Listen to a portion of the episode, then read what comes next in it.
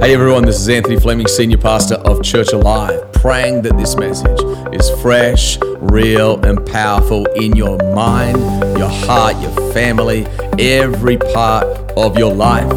If you enjoy these messages, subscribe to it, share it with a friend to build their faith. God bless you as you lean in to the power and presence of God's Word. Why don't we stand to our feet? You doing good? Praise God. How many appreciate our worship team? You appreciate them? Can we put your hands together for them, our production team? So appreciate you guys. Hey, before I get into my message today, I want to give you a quote, which is uh, really just complimenting of um, transform the planner. It's been a three-year journey for me to make this thing, and I felt like the Lord put it on my heart, and then I gave up on it, and then someone had a dream that said this was going to help the next generation. Uh, so I want to read something to you. It says the following words are written on the tomb of an Anglican bishop in the crypts of Westminster Abbey. He said this: When I was young and free. My imagination had no limits, except I dreamed of changing the world. As I grew older and wiser, I discovered the world would not change. So I shortened my sights somewhat and decided to change only my country, but it too seemed immovable. As I grew up into my twilight years, in one last desperate attempt, I settled for changing only my family, those closest to me. But alas, they would have none of it. And now, as I lay on my deathbed, I suddenly realize if I had only changed myself first, then by example, I would have changed my family. From their inspiration and encouragement, I would then have been able to better my country. And who knows, I may have changed the world. Um, I wrote this, I put this together, Transform the Plan. I've been working on this for a number of years now, releases today. Um, I think the best thing I'd say to you, if you want to level up your life, man, it's probably the best thing I could say. If you want to level up your life, how many know we all struggle with intentionality? I struggle with intentionality. That's why I wrote this planner. This will help you. I promise you. If you work this thing for a year and it didn't help you, I'll take you out to Ruth's Chris because I don't believe you. That's what I want to say. And it won't be some weird mandate. I just want to say that. Sound good? Anyway, I'll be in the back and uh, love to pray for some people. And uh, it's really going to resource and help our whole transform and what we do in church. Come on, let's pray together. Heavenly Father, we love you and praise you. I thank you for every person at Overflow today. I thank you for our kids in our kids' space. I thank you for those who would watch online right now or perhaps in a podcast later. I lift up every man, woman, child to you God, you know them all, you know them deeply, and you love them deeply. So I ask for your help, Holy Spirit. I pray you'd literally walk into this room, Lord, and let your presence be felt and known. Let the love of God pour out in rich ways that only that, that only we could look at and say, God did that. May souls be different. May hearts be different. May minds be different because we gathered around not just your word, but your presence. And I declare your name and your wonder and your renown over every life. And I declare them they can become the champions they're called to become. I prophesy over some men today who've never heard it. You are blessed and you can become more. Lord, in Jesus' name I pray. And everyone said, Come on, give the Lord a hand. Praise God. Then grab your seat. Turn to the person next to you and tell them you sung amazing.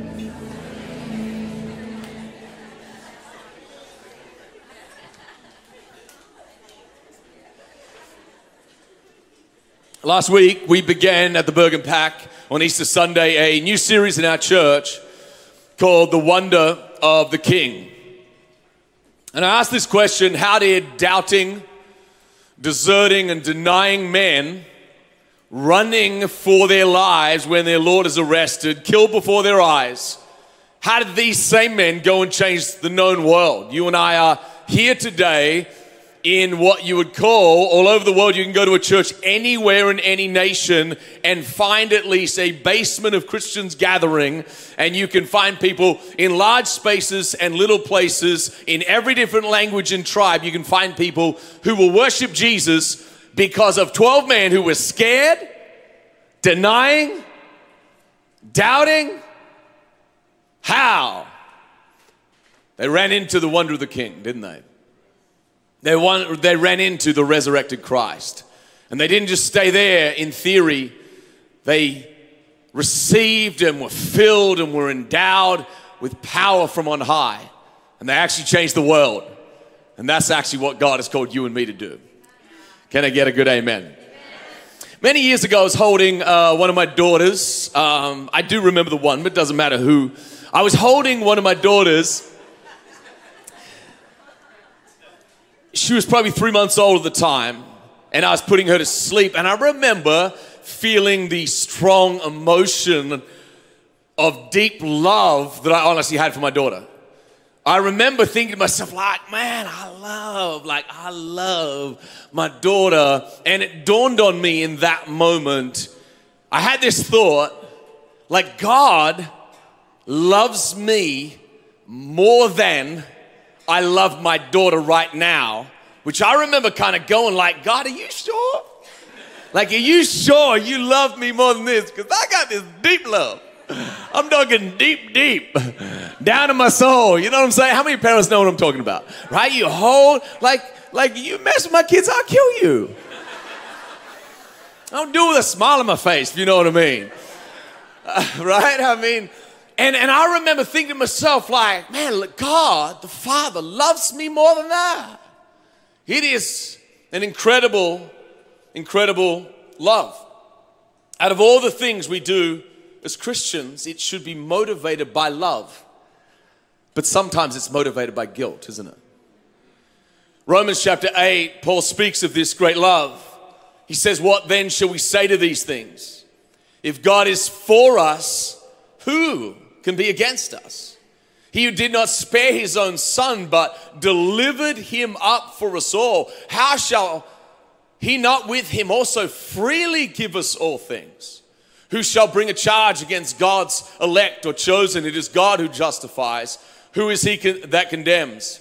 It is Christ who died, and furthermore is also risen, who is even at the right hand of God, and is also making intercession for us. Who shall separate us from the love of Christ? And he goes on with his famous text. He says, Shall tribulation or distress or persecution or famine or nakedness or peril or sword. As it is written, For your sake we are killed all day long. We are accounted as sheep for the slaughter. Yet, he says, in all these things we are more than conquerors. Someone say, more than. Through him who loved us, for I am persuaded that neither death nor life, neither angels nor principalities, nor powers, nor things present, nor things to come, nor height nor depth nor any other created thing shall be able to separate us from the love of God which is in Christ Jesus, our Lord. True worship to God flows out of an understanding that He deeply, deeply, deeply loves you, doesn't it? I hope you serve in this church not because it's your Christian duty, but it is actually out of your love. I pray you give out of this church, not because you uh, have to, but because you get to, because it is out of a love for God that you do what you do. I pray we build strong marriages out of a love for God. I pray we build strong children out of a love for God. I pray we build disciples out of a love for God. I pray we grow the church out of a love for God. I like to remind people sometimes that you don't have to serve Jesus. You don't have to give. You don't have to pray. You get to, though. I don't have to be a preacher. I get to be a preacher. You don't have to serve in church, be like, I did Jesus a favor. No, you get to because of his great love. You don't, ah, oh, do you have to give in that church? No, you can come to church for the rest of your life and never give a dollar. But do understand the reason you're here is because someone else loves God. Does that make sense? I believe this the deeper the revelation of the love of God, these actions, the actions of a Christian, the, the time when we spend time with Jesus, the time when we say no to sin, the, the times that we're being lured by something, but we're like, no, no, I can't because the Father, His love is too deep. These actions bec- become something I get to do, not have to do.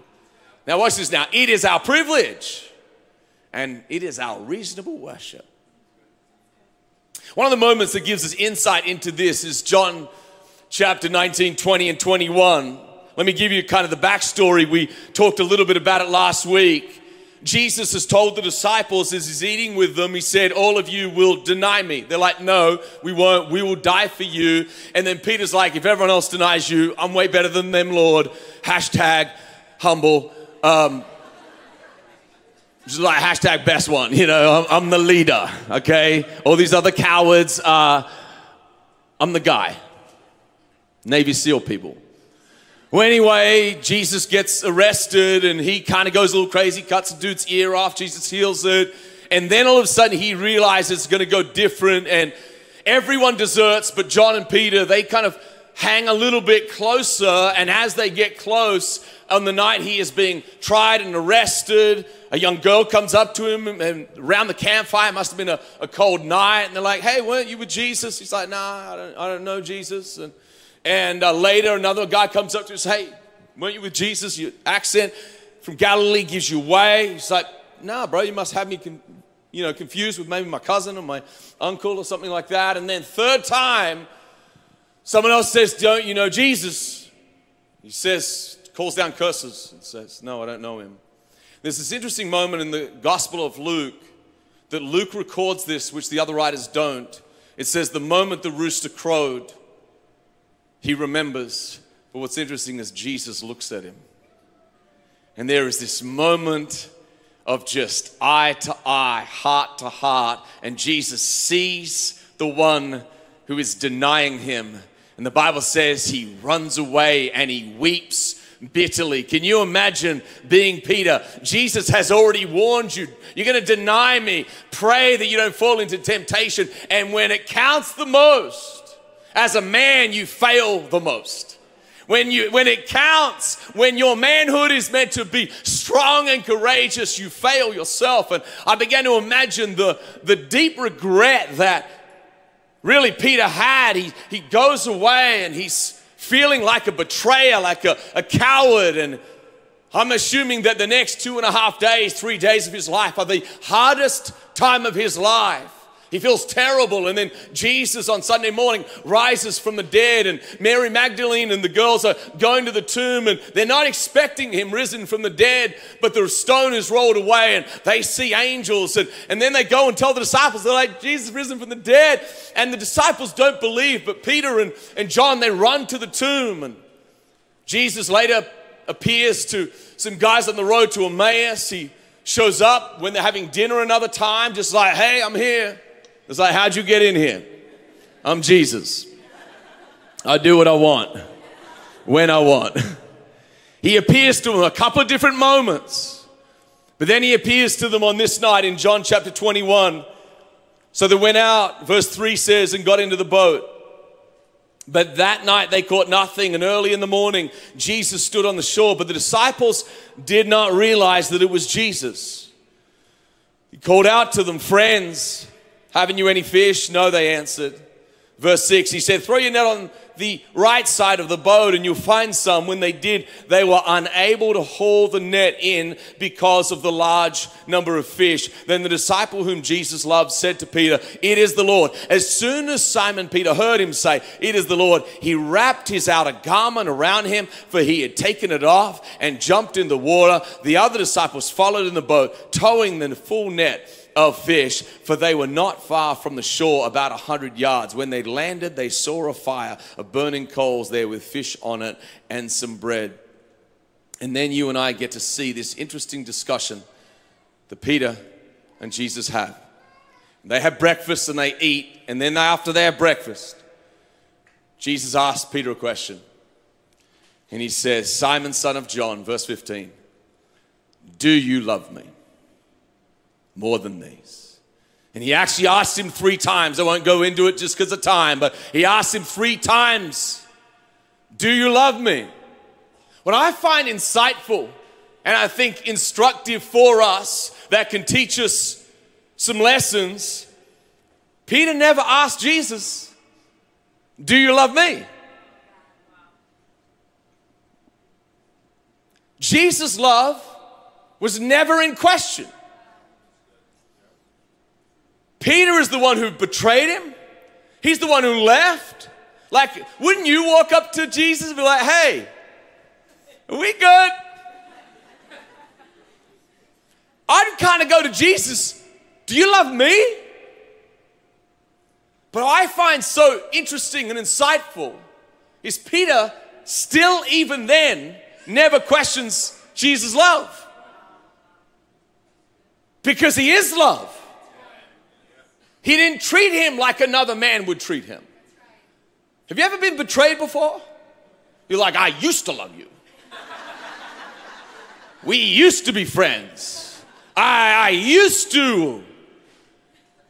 If you were a king, the guy who betrays you, he's dead.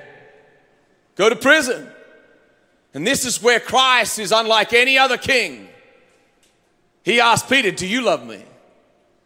And what's so interesting is his love is unquestionable. Why? Because his love is steadfast. Because he modeled love, taught love. Even when he died, love oozed from him. Jesus was love. His life and his teachings, his miracles, his death and life in resurrection was love. Why does it matter that God loves you?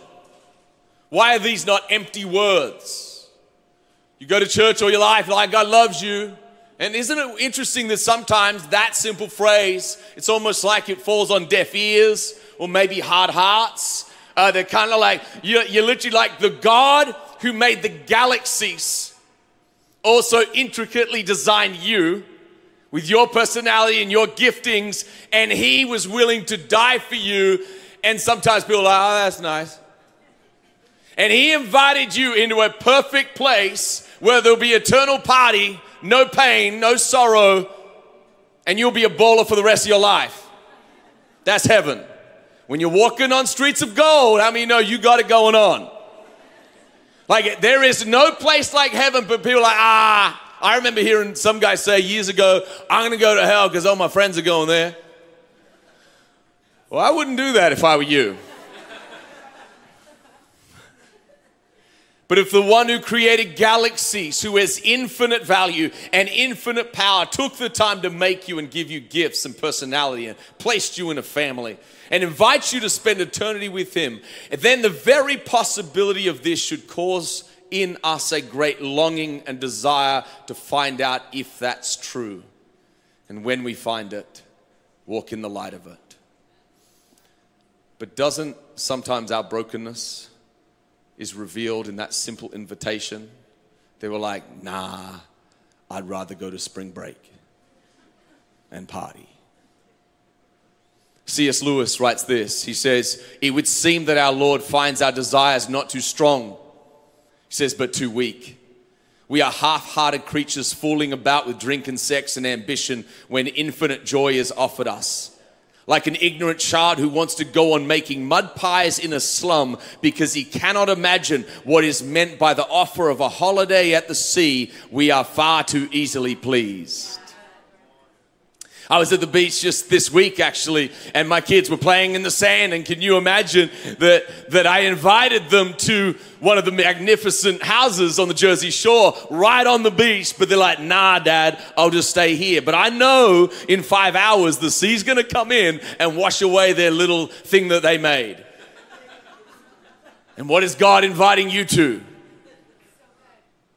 That He knows months, if not years from now, what you are building, if you are building it outside of Him, will actually be washed away in the sea. But He is inviting you to an eternal habitation that is perfect and makes Bill Gates look like he's a beggar on the streets. Woo! I don't know about you, but I'll be rich in heaven. Because we're all rich in heaven. Amen. The one who received that great love, Peter, later says this in First Peter chapter 4. He says, above all, he then says, love each other deeply. And then he says this, because love covers a multitude of sins. Love covers a multitude of sins. Forget cancel culture. Love forgives. I left that church because Someone hurt me. love forgives. I don't talk to that person because love forgives. I'm not saying there's not boundaries. I'm not saying there's not like, hey, I don't know if we can trust each other anymore and all that kind of stuff. Not saying that, but love forgives. Love doesn't just keep on repeating the past and repeating the past like a broken record. Love forgives. It's what it does. Listen to Nehemiah chapter 9, verse 17. Let me tell you for a moment about the steadfast love of God. He says this He abounds in steadfast love. Someone say, steadfast. The psalmist says this in Psalm 36 How precious is your steadfast love, O God! The children of mankind take refuge in the shadow of your wings. Psalm 51, verse 1 Have mercy on me, David says, according to your steadfast love. According to your abundant mercy, blot out my transgressions. Psalm 52, verse 8 But I am like an olive tree in the house of God. I trust in the what? the steadfast love of God forever and ever. Let me give you a quick definition of that. It is marked by firm determination or resolution, not shakable. It is firm, steady, unbendable, unfaltering. It is unshakable. It is unwavering. I went on a roller coaster last night with my son. The love of God is not up and down. The love of God doesn't leave you dizzy. The love of God doesn't make you feel good and then later feel like throwing up. The love of God is steadfast. Someone say, I am loved. Let me break down Romans chapter 8 in this text for a moment. He says this in Romans 8:31. He says, "What shall we say about these things? If God is for us, who can be against us?" Let me give you a couple of statements that I think the love of God does in your soul. The love of the King gives me confidence against opposition. There are spirits that oppose the Christian. There are sometimes ideologies and people that oppose the Christian and especially the Christian church, but it is the love of God that gives you confidence against opposition. The Bible goes on to say that he who did not spare his own son but delivered him up for us all, how shall he not with him also freely give us all things? Here's what I take from that text The love of the king gives me confidence that God will bless me. How many believe that? He was, he, Paul had gone through all kinds of trouble, but he was confident to tell the Christians, God will freely give us all things. Why does he say that? Because he says, He who did not spare his own son how many know you got to love someone to make your son the substitute, to pay the price? Let me tell you, if it's you or my son, you're beat. Who shall bring a charge against God's elect? It is God who justifies. The love of the king gives me confidence to stand before him justified and righteous. Can I get a good amen? The, the love of the king gives me confidence to stand before him justified and righteous. I love this one. The love of the king is praying for me. He says, I'm interceding for you. How many need that? The love of the king means troubles are temporary, but his love is eternal. This is so important. Life is not all flowers and Skittles and pancakes and nice steak and beautiful ocean views, is it? No, love has trouble. And I, I could get up almost every single person up here and tell us your hardest day. And all of a sudden, there'd probably be no dry eye in this room. But here's what's interesting the apostles knew the love of God actually was beyond their circumstance. It was beyond their, Did life go well this week? Well, God must love me. If life goes bad this last week, well, God mustn't love me any uh, very much. No, God sees eternally. God sees past your faults and your failures, but God sees past your trials. Be afraid of a, a faith that, that allows no trials. The scripture is very clear. We live in a broken world.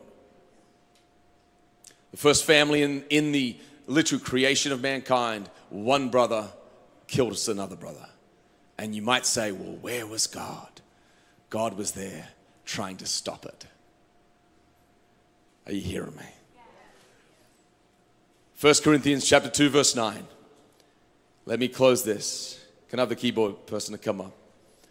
But as it is written, what no eye has seen, nor ear heard, nor the heart of man imagined, what God has prepared for those who love him. How many get encouraged by that verse?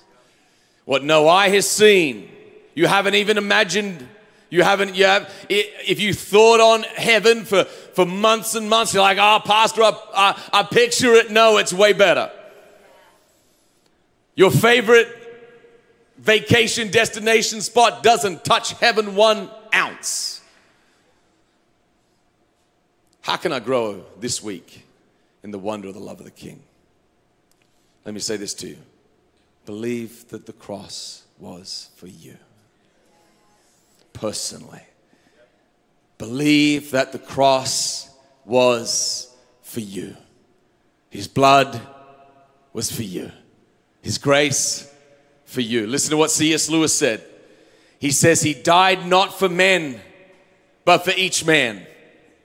If each man had been the only man made, he would have done no less. How many getting encouraged by that? He died not for men, but each man. If each man had been the only man made, he would have done no less. Let me pray. Holy Spirit, I welcome you right now, eyes closed. Those in the overflow, all across this place.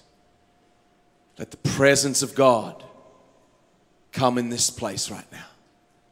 Lord, I know that there are people here that they know your love, but some of them have a hard time believing it or receiving it because what has happened to them in their life. But I pray, Holy Spirit, right now, that you would anoint your people, their minds, their hearts, their memories, their imaginations. God, I thank you that you love us more than we know. I pray that that love would become more real to us. Help us walk in the light of it. But more than anything else, help it not become a, a dam, but a, a river that flows in us but out of us. God, in this place, heal hearts, heal minds, heal offenses, heal things that, that no one else can touch, Father. Spirit of the living God, I pray that you would move, Lord, in this place in a real way right now. Lord, you said in your word in Psalm 23, you restore our soul. You said in your word in Isaiah 61 that you heal the brokenhearted. You said in your word that you replace heaviness for joy a garment of praise instead of a broken spirit. So I ask over your people now that the life of heaven would touch them where they might need it. I pray that the love in this church would increase in our kids' rooms in marriages, in homes, in businesses, across our transform groups. Lord, in every moment, let your love increase. I pray for one dealing with offense right now, unforgiveness issues. Give them today their daily bread. Grace them, I pray, with the tenacity and ability to just let things go.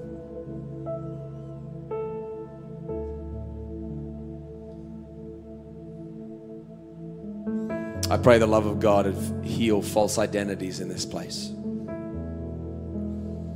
Where people are putting on a mask or have taken on things that are not their true identity. I pray the love of God would heal some things of the soul that only Jesus can heal.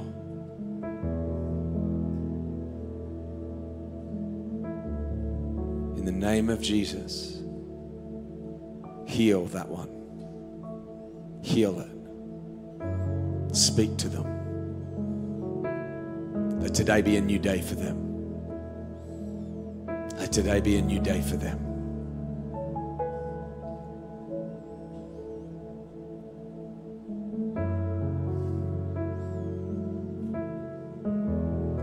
Heal, I pray. Heal, I pray. that specific thing. Heal I pray. Marriage wound in this place, heal that, I pray. Heal, I pray.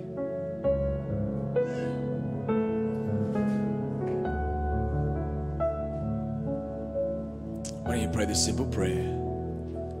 Say, Dear Jesus, heal me with your love where I need to be healed. Help me become a person who gives out love. Help me forgive. Help me bless. In Jesus' name. With eyes closed all across this place. Maybe you're here today and you don't know if you know Christ. He looked at Peter and there was nothing but love for Peter. And Peter had denied him and betrayed him and disowned him and deserted him at his worst moments. But Jesus restores Peter to become a, a fisher of men, but a shepherd of souls. It is the grace of God. Maybe you're here today and you don't know Christ. You don't know if you're a Christian. Don't know if you're a child of God. I want to tell you today that God loves you. God made you. He has a plan for you. He has a purpose for your life. And His love is to pour out into your soul through the cross. It is through the cross and believing in the cross that that love is available. So, all across this place, with eyes closed, just a moment of prayer, maybe you're here today and you grew up in church and you've ran away from it for years and years and you're back today. You're probably never thought you'd walk in church again, but you are back, and I believe that His love is touching some people right now. Maybe you're here in this place, man or woman, it doesn't matter what age or stage of life you are, and you're not sure if you know Christ. You want to turn to Him today and receive His love. We're going to pray a prayer in a moment, and that prayer can connect you through faith to the amazing, radical, steadfast love of God. It's all across this place. If you want to do that today, I'm going to ask our whole church family to say this prayer with me. But if you specifically, you know you're not right with God, you want to pray that today. Come on, let's pray together. Confess out loud. Say, Dear Jesus, thank you for your great love. Today, I turn to you. I trust in you. And I ask you, forgive my sin. Come into my life. Be my king. Be my savior. Be my friend. Help me walk with you from this day on.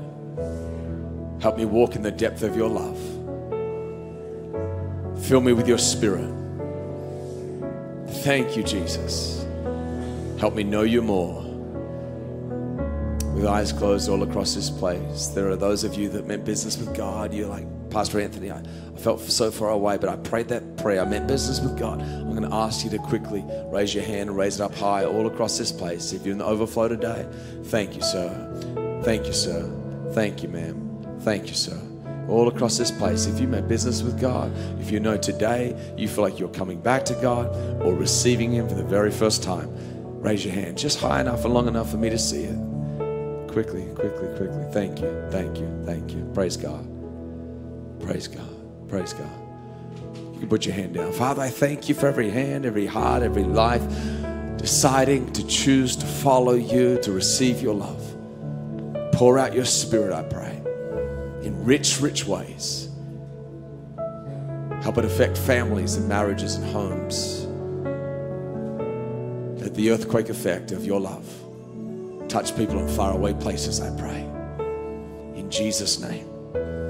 Come on, a Church Alive said, Come on, did you receive God's word today?